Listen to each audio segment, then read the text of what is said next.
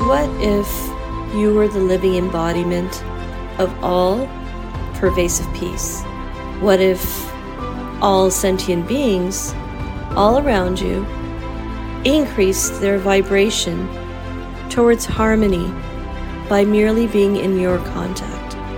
What if through conscious reasoning, focused will, and intentional living, you reform yourself, thereby becoming a catalyst and sparking transformation in others?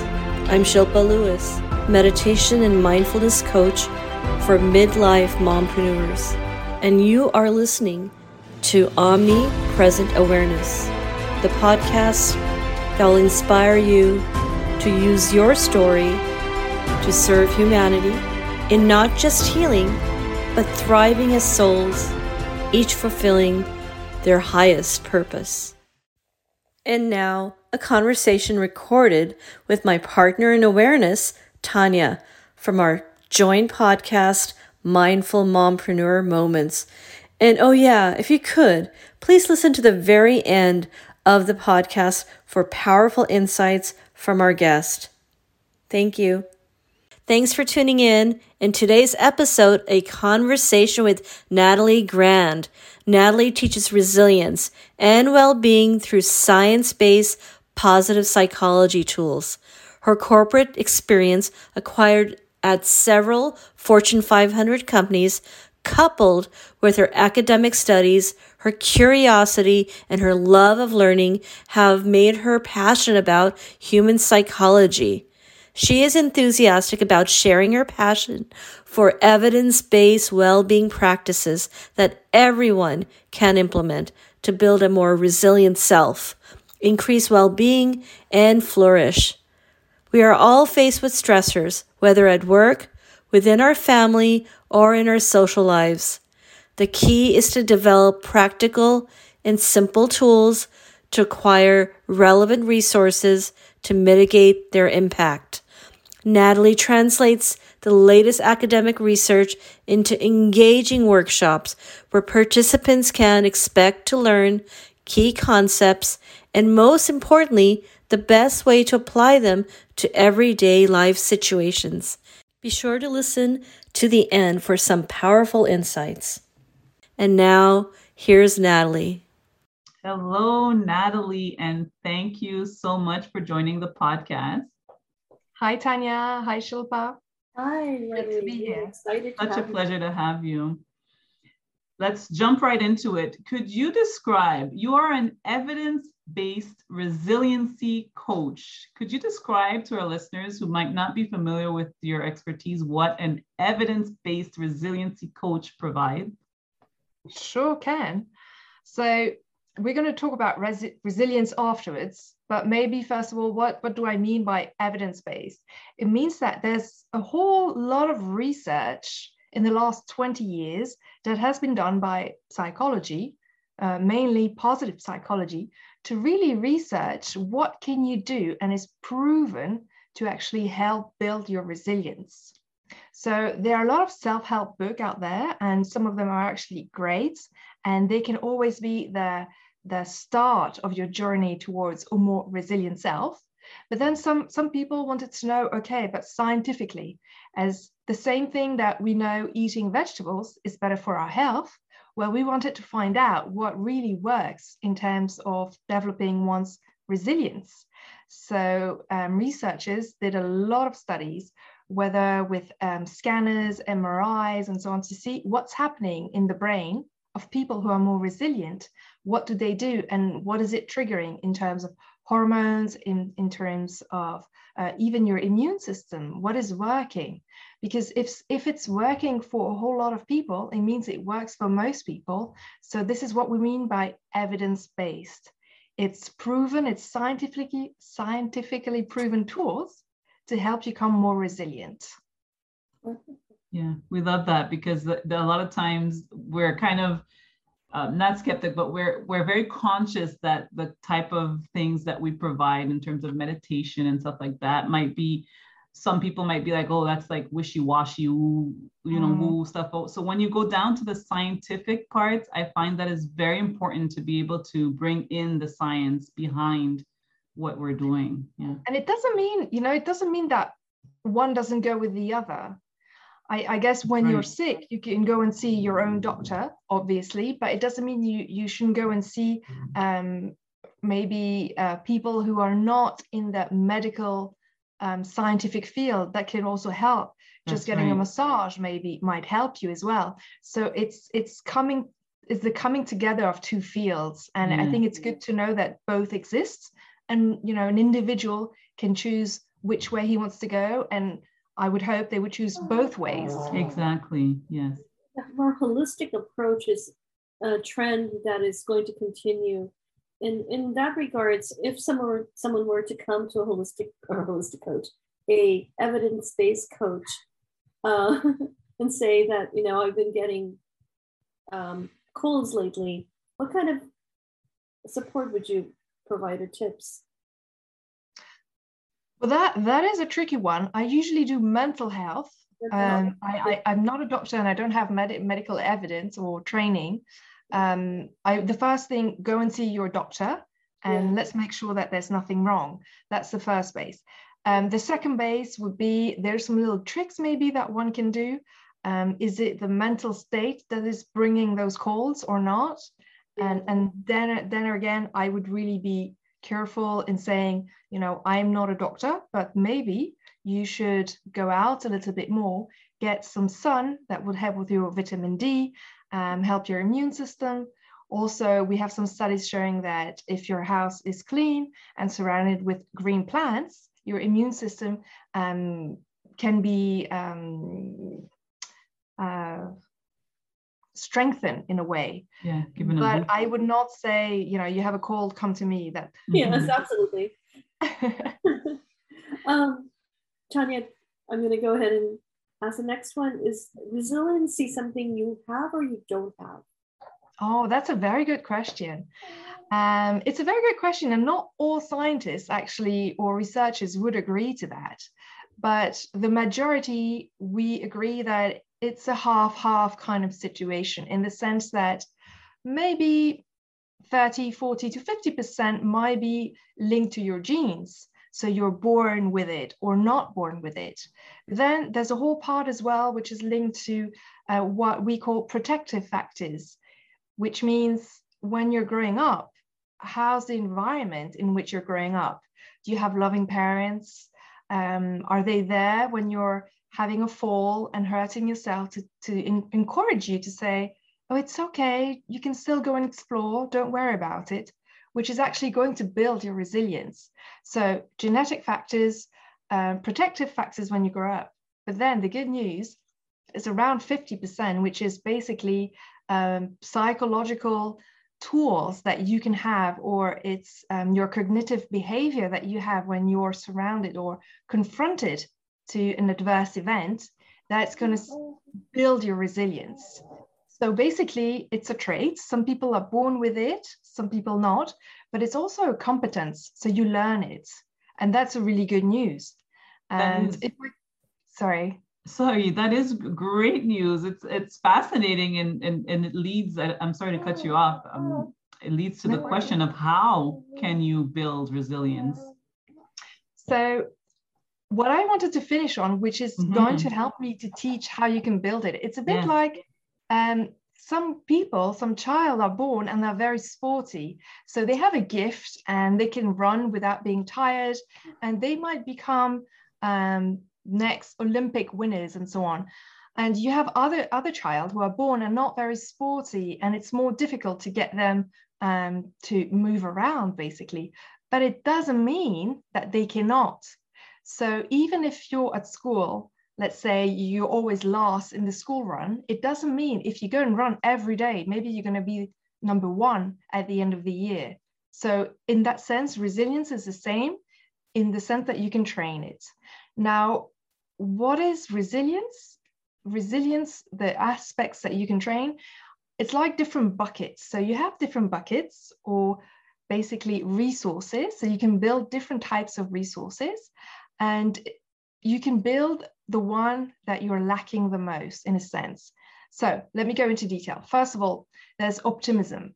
Uh, people who are more optimists, who have a brighter outlook on life, who think tomorrow's going to be a bright day, it's going to be a great day. Usually, these people they tend to be more resilient because they also have an expl- explanatory style of speaking that interprets the events that are happening to them, uh, which are more, um, let's put it, positive or um, non-permanent. By that I mean, if if my car breaks down, I might think, oh, well, that's an opportunity to read the book that I have because the person coming to repair my car is only coming in two hours, and I've had this book I wanted to read, so I'll just read it.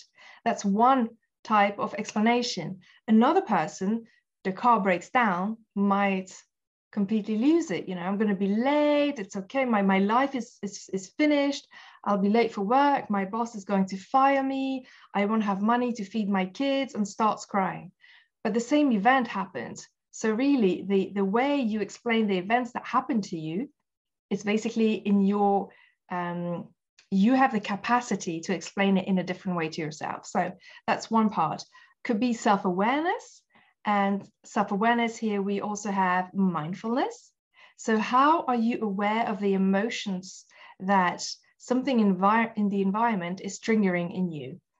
Um, I know it might, sim- it might, might sound simple, but a lot of people have difficulty explaining what type of emotion they're feeling right now. And that is why it's also important if you have children to try and put a wording on different emotions. Is it joy? Is it awe? Is it happiness? they're all a bit different. So self-awareness is really important, and you can develop that with a mindfulness practice, meditation, yoga, and so on. Um, then you have also mental agility, where we talked a little bit about with all the thinking traps. When something happens to you, how do you explain it, and how do you see an opportunity and not um, a stressful event in something that happens? Social connections are actually very important. So research shows that people who are more resilient, they usually have friends that they can reach out to. And that doesn't mean you need to have 100 friends. Research shows that even if you have just one friend that you could call at any day of the, any time of the day, then it actually makes a difference. You're statistically more resilient and you even actually live longer and have a stronger Im- immune system. So being able to cultivate what we call positive relationships, even with one or two people, whether family or friends, is usually important. And it's, um, it's a resource that you can build and that you can reach on when you're faced with a stressful event, for instance. Uh, this time of the pandemic has been stressful for so many. So reaching out to a friend, particularly when many have felt isolated. So that is wonderful to know that these are um, methods for continuing to be resilient. Absolutely. And there are a lot of methods out there. It doesn't mean, you know, because this is maybe the, the mistake that I would do. I would read about it and I'm like, okay, Monday and Tuesday and Wednesday, I'm going to do all of them. but no, you can just take one and do, you know, work towards it every day a little bit. And it's it's really you you should make a parallel with fitness if you're going and enjoying doing fitness, you shouldn't train five hours a day. That's going to be too much for your body, right? But just a little bit and very regularly, I think is key to, to building a strong, resilient self, specifically now with the pandemic and going on. And self compassion is also uh, one of the tools. You know, you need to to be aware that it's okay to to not be okay all the time, and you should cut yourself some slack and if you don't want to do the washing up, I just want to watch a film. And if that's going to make you feel good, then just do it. And it's okay. You know, we, we don't have to be 100% on and doing everything. Yeah, those are such powerful insights for our listeners because if they can really take it in and maybe even rewind it and hear it again and again, mm-hmm. Just be good to yourself. And it's it shows the importance of being good to others as well. And when you have people that you can count on at any time of the day, it shows something of your character as well. And and Nathalie, could you share um, other mindfulness modalities that you particularly are um, using in your personal practice, such as breath work? Mm-hmm. So, um, meditation is probably the last thing I've incorporated in my um, routine. I would say I started meditation about um, two years ago, and I'm still not very regular with it. Um, for a long time, I thought meditation one had to sit as it like, like a yogi and do something with your brain. I didn't really get it. But um, I started with uh, some apps and I'm doing some breath works maybe every two or three days. Um, it's helping a lot. And I see it when I do it at night. I really sleep very, very well and deeply. So that's one aspect. Another aspect, also with the pandemic, with working from home, I try to go for a walk at least once a day, even if it's 10, 15 minutes. It's being able to go outside, and I try not to have my phone with me in order to really look at nature, look at the leaves, trying to hear the wind, um, feeling maybe the sun on my skin if it's a sunny day. Um, if it's cold, like hearing maybe the snow or the rain. So these are, I would say, micro moments of mindfulness that I try to have during the day. And it is helping me a lot. So I would really encourage all your listeners to try it. And it's not easy honestly i think it's to me it's easier to eat healthily than to be mindful i don't know why but um, having an app really helped. And also what i did at the beginning of the year i found somebody who did um, 21 day of mindfulness practice for a special price. And we were a whole group doing it i think about 20 people. And it was really nice to have a safe space where i could report oh yeah, today I meditated. I didn't really understand this guided meditation, what it was about, and people can help in and chime in. And you feel also more accountable because you have this group and you're reporting to. So even if you didn't meditate for the day, you felt a bit guilty. So maybe maybe I meditated at night. And that really helped me to kickstart this this new I, I wouldn't call it a habit yet. I hope it will be a habit very soon. So that's that's how I try to there's stay mindful. There's such a power in group meditation, not only just because of the accountability factor, but also there's more spiritually speaking, energetically, there's this um, group energy that shifts mindset as well as other um, motivations in people. Yeah, absolutely. It's, sorry, it's so nice as well that you we're so vulnerable in saying that you don't have it down packed yet and you thought you had to sit like a yogi and i'm sorry my son is chit chatting with us as we speak but it's so important for people to know and that's why i'm so glad that you mentioned it for our listeners to know that it's not about clearing your mind from every single thought that it's nearly impossible. You know the really um, advanced yogis will be able to do that but it's not for the common human to completely, you know, clear our minds. So it's really important for us to understand that we just kind of see our thoughts as like passing clouds and just acknowledge them, say hello to them, and then let them pass. So thank you for for sharing that. It was powerful insights. Thank you very much for that. I think it's important as, as well because for a lot of years I just kept hearing my colleagues saying, everyone meditates, you should do it, you'll be less stressed or like all the CEOs, they all meditate, you know, it's the power thing to do. Wake up at four in the morning and meditate before going to work. And I, I, I generally tried, you know, I was sitting down on my floor and I was like, what am I supposed to do? Okay, I don't know. And honestly, it was a blur for like the first three or four years that I tried it because I just, it seemed like something's, you know, only great people do, so I should do it as well and i think it's important to say well no you know it's it's simple. You can start with just two or three minutes. Absolutely. So i think it's a it's um it's a good it's point really esoteric in nature if one has um hasn't really connected it back to something so in the moment such as the breath. Mm. but nathalie you had also mentioned some apps that you enjoy. Maybe for our listeners give us a, some mindset tools that are easily available either for the morning practice or evening? So at the moment, I really like the app Balance. It's a new one, actually, to be totally honest, that I discovered. And they seem to have um, um, artificial artificial intelligence built in, so it that it grows with your practice. So the more you practice, the longer the meditations. And there's always a few questions at the beginning saying, "How did you feel the last time? Was it easy? Not easy?" Oh, and if you say it wasn't easy, then they will change the meditation that they're going to give you. that's great. I think- never heard of that one. Yeah. Yeah, that one is great. And otherwise, I have to look it up because I have bad memory.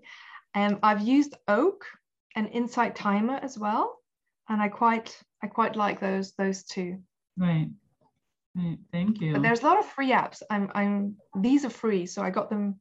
I got the free plan, so you don't have to pay a lot. And there's a lot of there's a lot of YouTube meditation as well. If you just go on YouTube and you type meditation, and I think maybe I'm I don't know about it, but I'm sure you know more. It's important to say that I did not know beforehand there are different types of meditation, like there are different types of yoga. Right. So maybe one type is not going to be for you, but there's a lot of other types that you can find out. Maybe you want to talk about that a bit more, maybe for your listeners. I think you're the pros and you're the one who who know more about the different practices that there is. The only thing else to say to that is that it's kind of like um, working out, like you had mentioned for resilience. It's like working out. So the more you do it, the more you start realizing how steady your mind is, how focused you can become. Um, so it's a matter of just sticking to it, even if it's just two minutes a day, and then it starts growing. That's why I really love that app that you mentioned, Balance, I believe you said. Yeah. That's really nice where they're tracking your, you know, the length that you've done it and asking you questions. I think that's a really powerful one. It's really good. I'm really enjoying it. And I think it's free for the first year because of the pandemic. They made Right. it free. Okay. Absolutely, there are different styles. We'll, we'll probably get into that in the future, but just for the there's like focus meditation, and then we've um, also by evening I, I've enjoyed yoga nidra, which is essentially a form of meditation.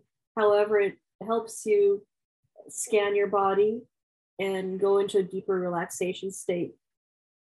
That's amazing. Yoga Nidra. It's amazing. That's the one I prefer. So that's one of my favorites. By end of, um, I have my own practice, but I have incorporated nidra for the evening. I Tanya, feel- I Yeah. feel like you've given us so many insights already, Nathalie, but do you have any insights or mindfulness resources, any more than you've already given, that you can recommend to empower um, those who are striving to remain resilient through the pandemic and as entrepreneurs? Abso- I, I, I could talk for hours, but maybe four things to finish off. Um,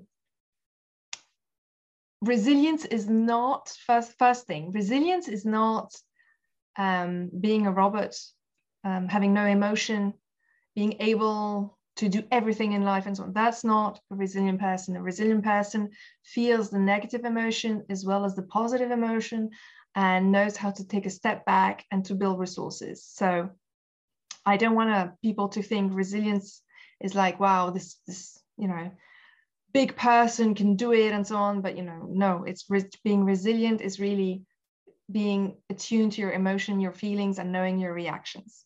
And now, in terms of what I could recommend, I guess first thing is mindfulness. As we talked about, um, mindfulness helps to build our self awareness, and um, there's different tools um, to be mindful. And once we're more mindful, we're more aware of why am I reacting this way? For instance, if a client says this, or if my child says this, why is it a hot button in the sense that I'm overreacting? So, first step, build a mindfulness practice. Second step, I would say, um, build your resilience. Um, sorry, build your resources, not your resilience. Build your personal resources. I think all of you or all the listeners, your listeners, they know what makes them feel good in the sense maybe one day I'm going to need a massage for myself. Maybe I'm going to need to watch a film. Maybe if I call a friend and chat for one hour, I'll feel better afterwards. And all of these micro moments build your personal resources. So I would encourage everyone in those hard times to build their resources and to, to do what they know is good for them. Um, and lastly, I would say build your optimism. So having a positive outlook in life really helps in terms of resilience. And I'm not saying just wake up every day and have a fake smile. That's not it because that doesn't happen. But you can, for instance, um, have a gratitude journal and start writing down what are you grateful for each day? What happened today that I'm grateful? Could be, I don't know, I wore a nice outfit and it made me feel good. I loved it. And that's one thing. It doesn't have to be, I did a great deal, I cooked perfect meal. It could be simple things. And since we're talking to mom entrepreneurs, it's also a great tool to do with your kids. So it could be at night, during dinner time, for instance, everyone around the table gets to share what they're grateful for in the day that just happened. And that just builds an optimistic, um, I would say, positive spiral where we only talk about, you know, what we're grateful for today and we get to share it within the family. So these would be my tips to stay resilient in those difficult times that we're all going through. Those are amazing tips uh, that are so uh, useful. Thank you so much. You're welcome. Your wonderful insights, and we really, really appreciate your time and your lovely energy. And, and well, thank you. Thank you for having me, Shilpa and Tanya, and thank you to all your listeners. And I'm sending all of you positive energy, and that we can build on our resilience and go through this um, this pandemic. Absolutely. Thank you so much for your time. Thanks again for tuning in. Check out the links in the description and please subscribe, follow, and share. And continue to be omnipresent.